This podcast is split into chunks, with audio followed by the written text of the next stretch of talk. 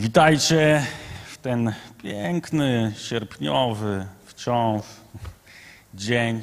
Bóg dał nam piękne wakacje w tym roku w naszym kraju. To się nie zdarza jakoś często, ale były piękne. To trzeba przyznać. Mam nadzieję, że większości z nas się udały i cieszymy się z tego, że mogliśmy odpocząć. Jest kilka powodów, e, dla których chcę się podzielić tym, czym dzisiaj chcę się podzielić. Po pierwsze, pierwszy powód jest taki, że w zasadzie tak funkcjonujemy w kontekście dużego miasta, w kontekście miejsca takim, jakim jest Warszawa, że życie e, tak wygląda, że mocno startujemy w zasadzie we wrześniu i równie mocno się okazuje, że potrafimy wylądować gdzieś w czerwcu i wtedy się zaczynają wakacje. Warszawa zwalnia ewidentnie, jest troszkę luźniej. My mamy szansę odpocząć, większości z nas możemy urlopować, gdzieś wyjechać, nabrać sił. Tak funkcjonujemy w dużym mieście. Nie wiem z jakiego kontekstu wszyscy jesteśmy, ale tak to tu wygląda. Może w Twoim kraju jest troszkę inaczej, może w innych miejscach jest inaczej, ale tak funkcjonujemy i trochę życie Kościoła, takiej wspólnoty jak nasza, też tak wygląda, że bardzo dużo się dzieje, kiedy startuje wrzesień i, i chcemy być e, wciąż aktywni, ale też dajemy sobie czas, żeby wakacje troszkę zwolnić. Biblijny model jest taki, że każda rola potrzebuje też tego czasu odpoczynku. I to jest biblijne i to jest dobre. I to jest pierwszy powód, dla którego chcę dzisiaj się podzielić tym, czym będę się dzielił. Drugi powód jest taki, nasze dzieciaki też wracają, e, przedszkolaki, szkolni i nawet studenci wracają też do swojego rytmu życia. A w tym czasie, który my teraz mamy, nasza młodzież, młodzież naszego kościoła w dużym stopniu ma swój czas e, na konferencji młodzieżowej BK. Jest, na pewno nas nie oglądają, mają swoje nabożeństwo, ale mają tam swój czas i to jest bardzo ważna rzeczywistość, która się tam dzieje. Nie wiem, czy jesteśmy tego świadomi. I to jest dobrze wymyślone, że to się dzieje na koniec wakacji. I, i, to, I powód jest taki, że jesteśmy my, którzy w większości nasze dzieciaki gdzieś tam są. Mamy nadzieję, że mają się dobrze i mają dobre chwile, a jesteśmy tutaj w większości jako pokolenie, które gdzieś jest pokoleniem rodziców. I chcę też zwrócić dzisiaj uwagę na to, że nawet jeśli Będę mówił dzisiaj dużo o byciu ojcem i mamą. O wielu rzeczach. Ale nawet jeśli nie doświadczyłeś tego, nie masz tego doświadczenia w swoim życiu bycia rodzicem, to będąc częścią wspólnoty kościelnej, będąc częścią kościoła, e, musimy też odkrywać naszą rolę w tej duchowej rzeczywistości tego, że jesteśmy pokoleniem rodziców, a często musimy odkrywać to, jak ważną częścią życia jest też być wujkiem i być ciocią. Ja też mówię to do siebie, ja odkrywam, co to znaczy być kimś takim. Więc jesteśmy rodziną też. Więc jeśli nie masz dzieci fizycznie, to to przesłanie też jest dla ciebie. Uwierz mi, też jest dla ciebie. Więc nie wyłączaj się po prostu, jak gdzieś tam zaczniesz słyszeć rzeczy, które stwierdzisz, że nie dotyczą twojego życia. I w zasadzie to jest drugi powód, a, a trzeci jest taki, że uświadomiłem sobie ostatnio, że od 20 lat y, mówię w, w kościele kazania. Nie pytajcie, ile miałem lat, jak zacząłem. Ale nigdy, ale nigdy nie zdarzyło mi się mówić z tego fragmentu, choć jest bardzo znany i, i, i on chodzi za mną od kilku miesięcy i pomyślałem sobie, że to nie jest przypadek, że właśnie dzisiaj będziemy mogli sobie razem go postudiować. A fragment ten znajduje się w trzech Ewangeliach synoptycznych ale będziemy czytać z tej wersji markowej. Dziesiąty rozdział. Fajnie jest śledzić tekst, fajnie jest sprawdzić, czy kaznodzieja dobrze go rozumie. Więc dziesiąty rozdział Ewangelii Marka, dosłownie kilka wersów. Znanych wersów, od trzynastego. Przynosili też do niego dzieci, aby je dotknął. Uczniowie jednak byli temu niechętni gdy Jezus to spostrzegł, oburzył się i powiedział im: Pozwólcie dzieciom przychodzić do mnie i nie przeszkadzajcie im. Do takich bowiem należy Królestwo Boże. Zapewniam Was, kto nie przyjmie Królestwa Bożego jak dziecko, na pewno do niego nie wejdzie. Po czym brał je w ramiona i błogosławił, kładąc na nie ręce. Być może dla wielu z nas, którzy jesteśmy częścią Kościoła od długiego czasu, ten fragment jest bardzo znany. No, jak studiujesz Ewangelię, to na pewno przynajmniej kilka razy w życiu ten fragment gdzieś w Twoim czytaniu się pojawi.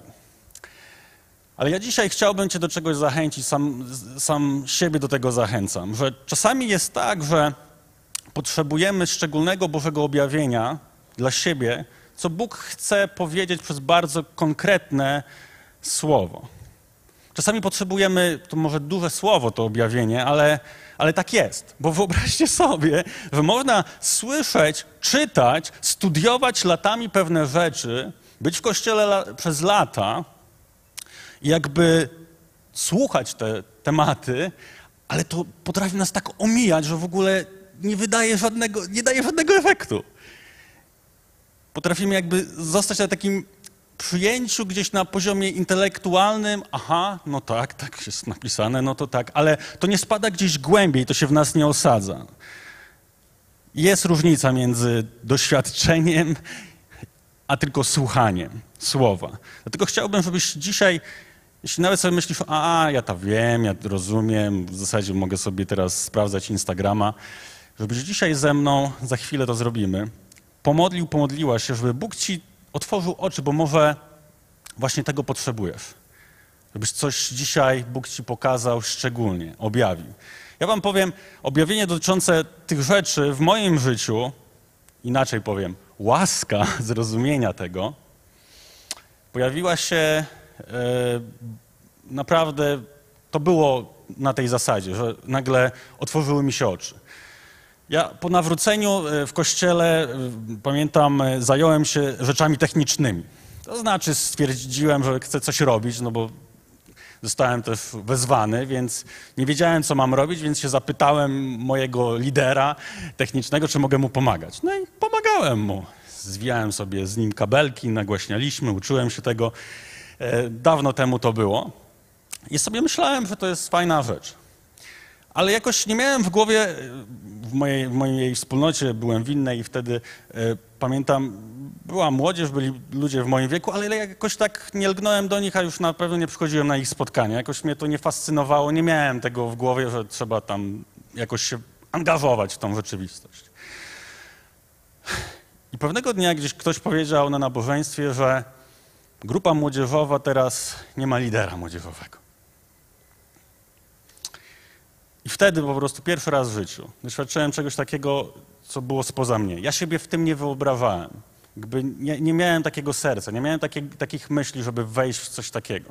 Ale jak usłyszałem, że moja grupa młodzieżowa w kościele nie ma lidera, to sobie pomyślałem,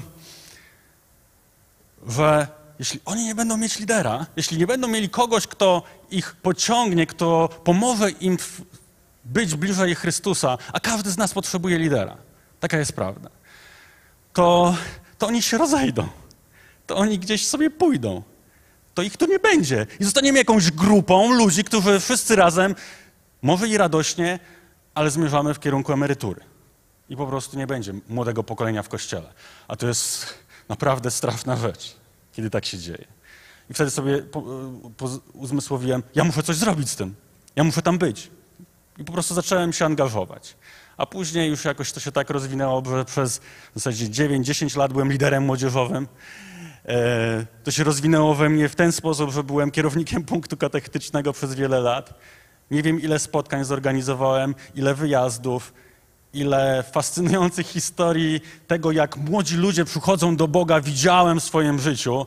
I wiecie, kiedy sobie o tym myślę, to nie ma nic bardziej, co mnie nakręca, kiedy widzę, że młode pokolenie zaczyna kochać Boga, zaczyna się nim fascynować. Ale tak jak mówię, czasami takie rzeczy potrzebują objawienia. Dlatego zanim wejdziemy głębiej w to przesłanie, chciałbym, żebyście razem ze mną pomodlili się o to. Właśnie teraz. Mija kilka minut kazania, ale właśnie teraz się pomodlimy. Żeby może Bóg dzisiaj coś szczególnie Tobie i mnie pokazał. Dlatego prosimy Cię, Boże Duchu Święty, który używa swojego słowa, który daje swoje słowo, który mówisz do Kościoła przez swoje słowo. Prosimy Cię, Duchu Święty, żebyś dzisiaj nam coś na nowo może, a może pierwszy raz w życiu pokazał, żeby to było dla mnie, żeby to było dla nas, żeby to było indywidualne i osobiste doświadczenie z Tobą, który przychodzisz przez Słowo, który jesteś Słowem. Panie, mów do nas dzisiaj, potrzebujemy tego po prostu totalnie. Amen.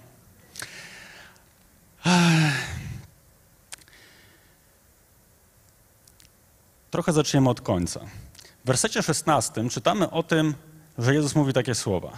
Kto nie przyjmie Królestwa Bożego jak dziecko, na pewno do niego nie wejdzie. To brzmi bardzo mocno. I w zasadzie moja pierwsza myśl, wokół której chcę, żebyśmy troszkę pokrążyli, jest taka. Pozwólmy sobie, pozwól sobie być jak dziecko. Pozwólmy sobie, ty pozwól sobie być jak dziecko przed Bogiem. I sobie myślisz, no tak, no ja jestem Bożym dzieckiem, wiem, Biblia o tym mówi tyle razy, że ojej.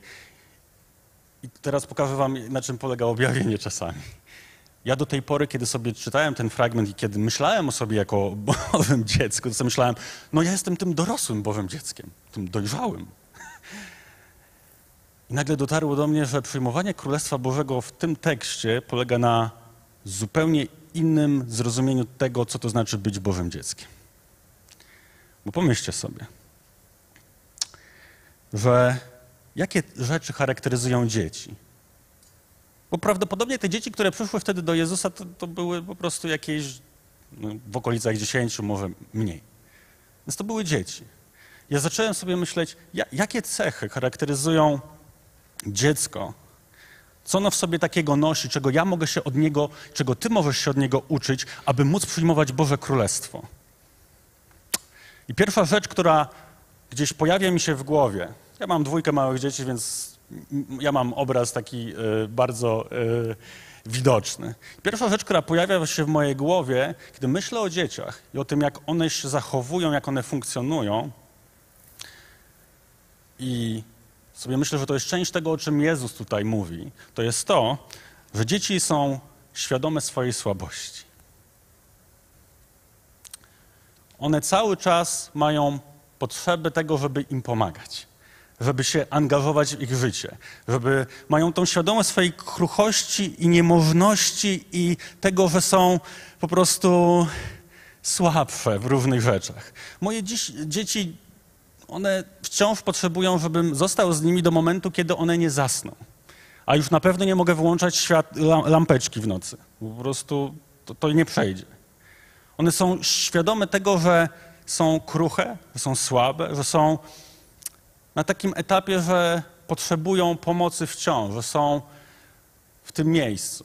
Kiedy sobie myślę o tym, jak my podchodzimy do Boga, jak my powinniśmy przyjmować Boga, przyjmować Jego królestwo, to pierwszym warunkiem, żeby móc przyjść do Boga, przyjmować to, co On ma dla nas, to jest nasza świadomość tego, jak bardzo słabi, jak bardzo podatni, jak bardzo krusi wszyscy jesteśmy. Nie ma takiej opcji, że oto Bóg przyjmuje ludzi, którzy przychodzą do Niego i są tacy, nie no, ja w zasadzie to wszystko ogarniam. Ja w zasadzie to wszystko mogę, daję sobie radę. Jestem mocny, no może tam jakieś rzeczy nie do końca mi wychodzą, ale ja w zasadzie, Panie Boże, no może Ciebie, bo tak, chyba potrzebuję, no.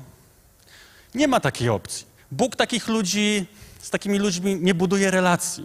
Tak się relacja z Bogiem nie zaczyna. I tak przyjmowanie tego, co On ma dla nas, się nie zaczyna. To się zaczyna od świadomości tego, jak bardzo jesteśmy słabi, jak bardzo jesteśmy bezsilni często. To jest ta pierwsza rzecz, o której tutaj mam wrażenie, że mówi Jezus. A druga rzecz, która charakteryzuje dzieci, to jest to, że dzieci są totalnie zależne. Mają to w sobie poczucie tego, że cały czas w zasadzie potrzebują rodziców. Cały czas potrzebują tego, żeby z nimi być, żeby z nimi spędzać czas. Moje dzieci co chwilę podchodzą do mnie, tato, jestem głodny. E, tato, e, potrzebuję, żebyś mi tutaj coś pomógł w, w pokoiku naprawić, bo się zepsuło nagle. Tato, potrzebuję, żebyś tutaj ze, ze mną posiedział chwilę. Tato, tato, tato, cały czas czasami aż do znudzenia, czasami jest to męczące, ale one robią tak dlatego, że one mają w sobie wpisane to, że one wiedzą, że beze mnie pewne rzeczy się nie wydarzą w ich życiu. Że są totalnie w wielu tematach zależni od, ode mnie, od rodzica. I teraz, kiedy my myślimy o naszej relacji z Bogiem, to dokładnie powinno wyglądać tak samo. Powinniśmy być, mieć tą postawę tej całkowitej zależności, że całe nasze życie i każdy obszar i każda sfera tak naprawdę zależy od Boga. Jesteśmy od Niego uzależnieni. Jesteśmy na Niego z, po prostu spisani. Bez Niego nie jesteśmy w stanie. To u Niego mamy szukać tych rzeczy, które potrzebujemy. To u Niego mamy szukać odpowiedzi na pytania dotyczące tego, kim mamy być, co mamy robić zawodowo, z kim mamy się związać, z jaką osobą, gdzie mamy mieszkać, co, w co mamy się angażować, z kim się przyjaźnić, gdzie chodzić. U Niego ta konsultacja powinna mieć miejsce. Od Niego jesteśmy zależni. O ile jesteśmy zależni.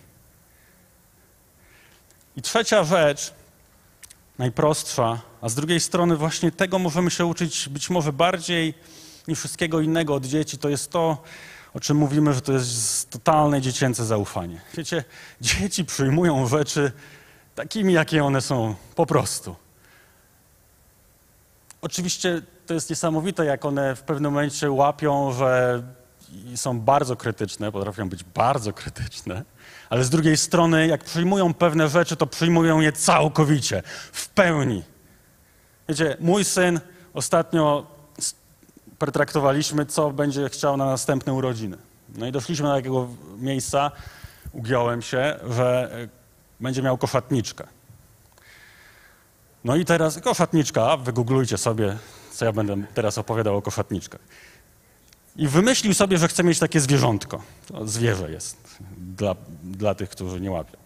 Wymyślił sobie, że chce. I teraz co dzień prawie podchodzi do mnie i mi przypomina, tato, powiedziałeś, że na moje kolejne urodziny kupisz mi kochotniczkę.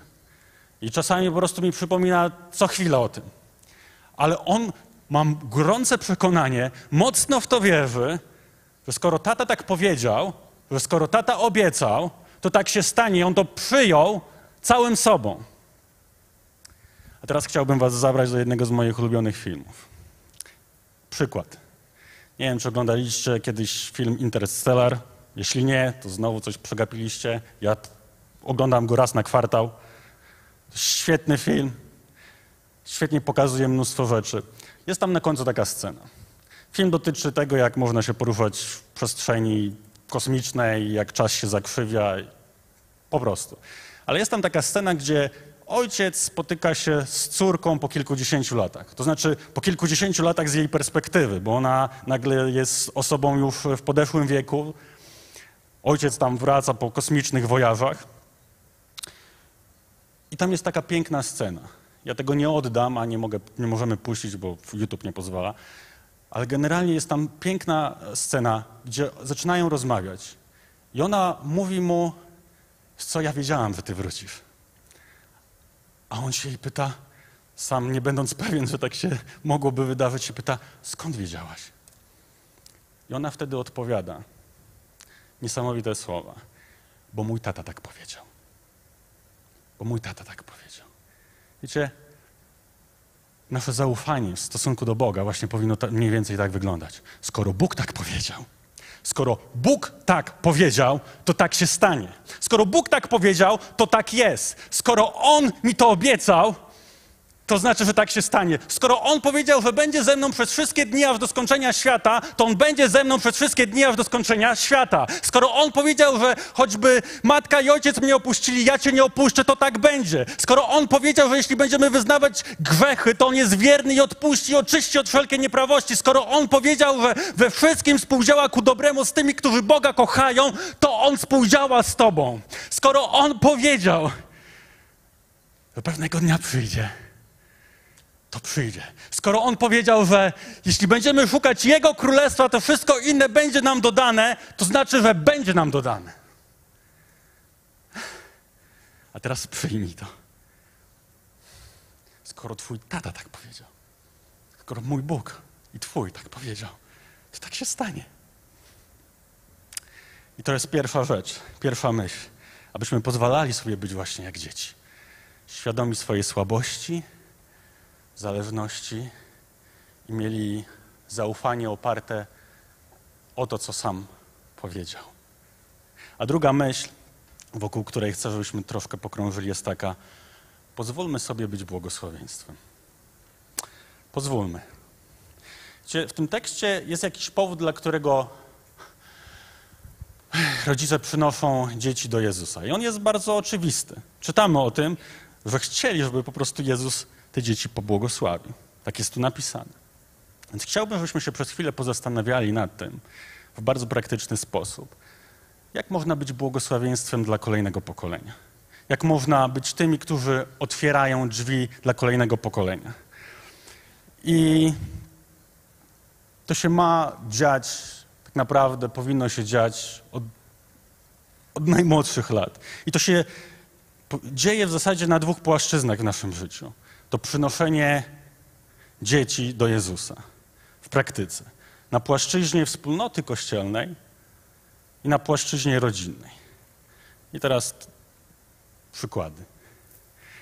Na płaszczyźnie wspólnoty Kościoła to zaczyna się w momencie, i kiedy tak zaczynamy, tak jak dzisiaj się modliliśmy, kiedy się razem chcemy modlić jakieś małżeństwo, aby Bóg ich pobłogosławił. A potem cieszymy się, kiedy widzimy na scenie to małżeństwo z tym dzieckiem, i wtedy jest ten moment, kiedy zgodnie z tym, co widzimy w Biblii, przynosimy dzieci, aby razem się o nie modlić, żeby je pobłogosławić. My nie zanuwamy dzieci, nie chrzcimy dzieci, nie robimy innych rzeczy, nie widzimy takiego podejścia w Ewangeliach. Po prostu przynosimy je, aby Kościół, wiecie, to jest niesamowita moc w modlitwie, kiedy razem cały Kościół się modli kiedy przynosimy dzieci, aby je pobłogosławić. I to się tutaj zaczyna na, tym, na tej płaszczyźnie wspólnoty Kościoła. Ale to się zaczyna. A potem wdrawamy dzieci, przynosząc je do Jezusa, wdrawamy dzieci w życie wspólnoty, w życie Kościoła. I to się odbywa na, w różnych wersjach. Przez to, że pojawiamy się tu na nabożeństwach, przez to, że na naszych grupach małych tam jesteśmy, tam one też są. W naszej wspólnocie mamy niesamowity przywilej, że mamy świetnie funkcjonujący kościół dziecięcy i tam po prostu jest spektrum rzeczy, w które możemy nasze dzieci wdrożyć, aby mogły słuchać Ewangelii. Nie tylko nabożeństwa dziecięce, ale wspólne wyjazdy, klub wokalny, zajęcia, integrację rodziców. Jest całe mnóstwo rzeczy, które się dzieją w ramach kościoła dziecięcego. Nie chodzi o, o, to, żeby tylko od czasu do czasu odbębnić i zaprowadzić dziecko na szkółkę, ja sobie tu posłuchał to kazanie. Dziecko od samego początku powinno wiedzieć, że dla mnie Chrystus jest tak ważny i życie we wspólnocie jest tak ważne, że ja je wdrawam, żeby one miały tą świadomość, że to jest naprawdę moja rodzina, Boża rodzina. I musimy być tego świadomi i wdrażać dzieci w życie, bo jeśli to jest dla mnie ważne, to dla moich dzieci też jest, od dziecka, jeśli będą to widzieć, pomyślcie sobie, jeśli będą to widzieć od dziecka, że to jest dla ciebie ważne, to dla nich też to będzie ważne. Więc odbywa to się na płaszczyźnie wspólnoty kościelnej. Tak powinno. Ale najbardziej odbywa się to na poziomie rodziny. I wszyscy to wiemy. Wszyscy wiemy, że tam dzieci tak naprawdę więcej widzą niż słuchają, więcej obserwują niż nasze słowa docierają do nich. I zawsze jest to pytanie właśnie, co, co, co one tam dostrzegają? Jak my mamy przynosić nasze dzieci w rodzinie? I najprostszą odpowiedzią jest dla każdego z nas to, żebyśmy my sami byli bardzo blisko Chrystusa. Bo im bliżej Chrystusa będziemy, im bliżej my będziemy jako rodzice, jako pokolenie rodziców Chrystusa w domu, w rodzinie, tym dla nich to wszystko będzie miało większy sens. Bo wiecie, nie ma większej rzeczy, którą możemy zrobić, aby zniszczyć to wszystko, to to, kiedy dzieci mają dysonans poznawczy. Wiecie, co to jest dysonans poznawczy? Po prostu jedno słyszę, jedno widzę, po prostu nie wiem, co się dzieje. Kiedy w rodzinie zamiast bardziej rodzice walczyć na kolanach o swoją, swoje małżeństwo, o swoją rodzinę, walczą ze sobą na słowa. To jest dysonans poznawczy. A my mamy przywilej od samego dziecka uczyć się Chrystusa, przez to, że sami chodzimy z Chrystusem. Uczyć się przez to, że z nimi rozmawiamy o Ewangelii. Że z nimi, z nimi regularnie, nie kiedy nam się zdarzy, regularnie modlimy się, regularnie studujemy Pismo Święte. Kiedy po prostu one mają to poczucie, że hierarchia ważności w życiu rodzica jest właśnie taka. Na początku jest Bóg, później są one, a później jest wszystko inne. Bo jeśli dzieci widzą, że ta hierarchia wartości w ogóle jeszcze inaczej wygląda, że tam pośród tego wszystkiego to tak naprawdę moje hobby, moje zainteresowania, moje jakieś cokolwiek staje się ważniejsze niż one same, to chociaż nie wiem, ile byśmy rozmawiali o Bogu z nimi, to po prostu to się może nie udać. Oczywiście my nie jesteśmy odpowiedzialni za ich decyzje, ale możemy zrobić absolutnie dużo. Gigantyczną robotę wykonać. To wymaga roboty, żeby je przynosić w rodzinie do Chrystusa. To też wymaga tego, żeby z nimi po prostu blisko być. Ja lubię ten fragment, sobie myślę, tutaj przynoszą do Jezusa, aby te dzieci, aby kładł na nie ręce, aby je dotykał. Sobie myślę, jak wielkim błogosławieństwem jest po prostu bycie blisko dzieci, tak, wiecie, nawet fizycznie, gdzie głaszczemy, gdzie przytulamy, gdzie jesteśmy, gdzie się w domu obijamy o siebie, gdzie ty i ja, jako rodzic, kiedy one śpią, możemy kłaść też nasze ręce i je błogosławić. Możemy zrobić naprawdę dużo, aby je przynosić do Chrystusa.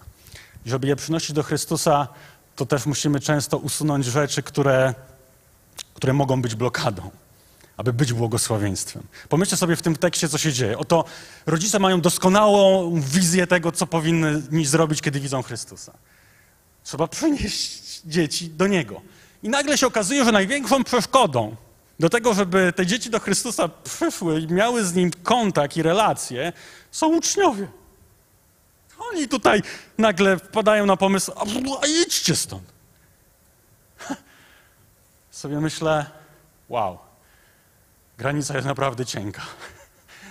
Bo to okazuje się, że nawet ci, którzy mogą być najbliżej Chrystusa, mogą stać się przeszkodą, żeby dzieciaki do, i młode pokolenie do Chrystusa przychodziły. Tak może być. To po prostu widać w tym tekście. Można rzucać młodemu pokoleniu przeszkody pod nogi. Robić to świadomie czy nieświadomie. Wiecie, i teraz powiem wam coś, co mnie nakręca, napędza, co sprawia, że chce mi się robić to, co robię.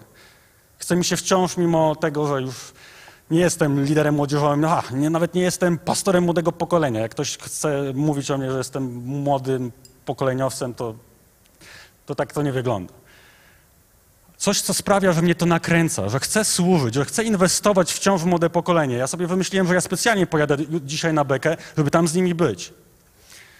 Ja sobie myślę, jak, rodzi, jak urodziły mi się dzieci, i w większości przypadków tak to wygląda. Jak rodzą ci się dzieci, jak byłeś singlem, czy byłeś w małżeństwie, nie było dzieci, to wszystko się kręciło wokół was, nie? Po prostu tam sobie wymyślaliście życie po swojemu. Tak sobie wymyślaliśmy. Ale co się dzieje, kiedy rodzą się dzieci? To jest po prostu niesamowite. Nagle jakby ci się włączył program w głowie jakiś nowy. Po prostu odpala ci się coś, czego do tej pory nie doświadczyłeś. Oto wszystko zaczyna się kręcić wokół tych dzieci. Tak wiele rzeczy, tak wiele tematów, tak wiele kwestii. To już nie ty zarządzasz w pewien sposób swoim czasem, ale się okazuje, że to one rządzą tym, co się dzieje. I wszystko musisz dostosować w pewien sposób do ich rytmu. Nagle się okazuje, że zaczynamy układać wakacje pod nich, no bo jak inaczej, no przecież one mają ten swój rytm. Nagle się okazuje, że musimy nawet zmienić znajomych. Pomyślcie sobie, że nagle zaczynamy się spotykać z tymi, którzy mają dzieci. Do tej pory inna grupa, nagle przeskakujemy inna grupa. Tak się dzieje, to są normalne rzeczy. Ale świadomie czy nieświadomie zaczynamy wszystko układać pod nasze dzieciaki, pod nasze młode pokolenie. I teraz powiem wam, co mnie nakręca. Ja jestem przekonany, to jest moje przekonanie, że w kościele tak samo to powinno wyglądać.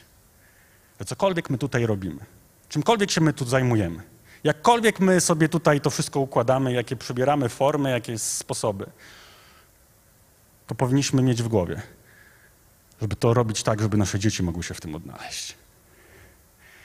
Wiecie, jako dorośli, jako dojrzali ludzie, dojrzałość ma to do siebie, że wiemy, że musimy rezygnować z siebie, z naszego czasu, bo są dzieci, z naszych różnych rzeczy. Jak traktujemy to jako ciężar, to, to też jest lekcja do przerobienia. Ale to jest błogosławieństwo. I uważam, że to samo powinniśmy robić w kościele. To znaczy, często zostawiać nasze preferencje, nasze sposoby, jak to powinno wyglądać, jak to powinno funkcjonować, co tu się powinno dziać, jakbyśmy mieli kościół pod siebie ustawiać. My musimy robić wszystko, absolutnie wszystko, żeby nasze dzieci mogły się tutaj odnaleźć.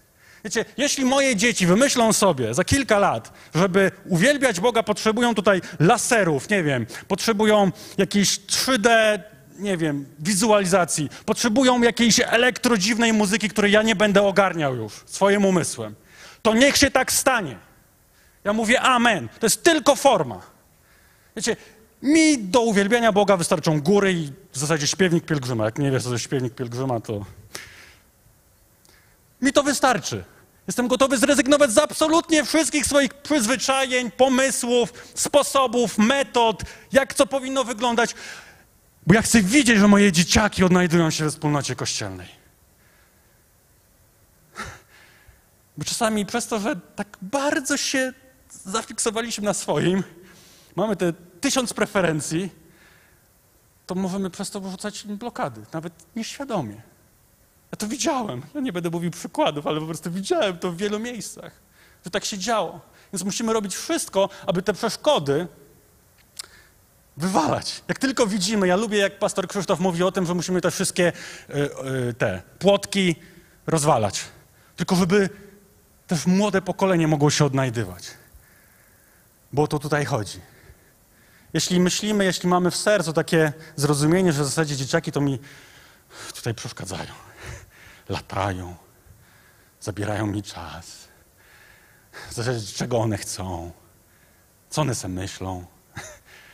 Jeśli myślimy, że dzieci są przeszkodą w czymkolwiek, abym się, nie wiem, rozwijał, żeby kościół gdzieś poszedł, żeby cokolwiek się tu działo tak, jak ja bym chciał, to jest to miejsce do tego, żeby pokutować. Jeśli dzieci nam przeszkadzają w życiu jeśli młode pokolenie nam przeszkadza. Bo pomyślcie sobie, już będę kończył, będziemy lądować, że właśnie o to chodzi, aby pozwolić sobie być dla nich błogosławieństwem, przynosząc ich do Chrystusa, usuwając każdą blokadę. Cokolwiek jest w naszej rodzinie, w naszych rzeczach, które robimy, jeśli poświęcamy zbyt wiele czasu jakimś innym rzeczom, zamiast skupić się na młodym pokoleniu, to też powinniśmy to zmienić. Dlatego pozwólmy sobie być jak dzieci naszej słabości, zależności, zaufaniu. Pozwólmy sobie być błogosławieństwem przez to, że będziemy przynosić dzieci tu, jak jesteśmy jako wspólnota, w naszych rodzinach, robiąc to na różne sposoby, bo one są ważniejsze niż my. Taka jest prawda. Bo pomyślcie sobie o tym, co zrobił Chrystus Jezus. Co Bóg w Chrystusie uczynił dla każdego z nas. On usunął wszelką przeszkodę. Usunął wszystko, co było między mną, Tobą i Bogiem. Wziął na siebie, list do Kolosan dzisiaj pastor cytował, wziął na siebie, przybił obciążający nas list dłużny, który był przeszkodą między nami a Bogiem on, mówi list do Hebrajczyków, ustanowił drogę nową i żywą. Kiedy my nie mogliśmy wejść do miejsca najświętszego, ta zasłona, która była przeszkodą, ona się rozdarła. Ja używam teraz metafor, ale po prostu Bóg w Chrystusie przez krzyż ustanowił nową drogę, nową rzeczywistość, usunął wszelką przeszkodę, grzech, który nas oddzielał od Niego, abyśmy mogli żyć z Nim w relacji. Byśmy mogli być błogosławieństwem, byśmy mogli uczyć się tej zależności, tego bycia dziećmi. W Chrystusie Jezusie jest nowe myślenie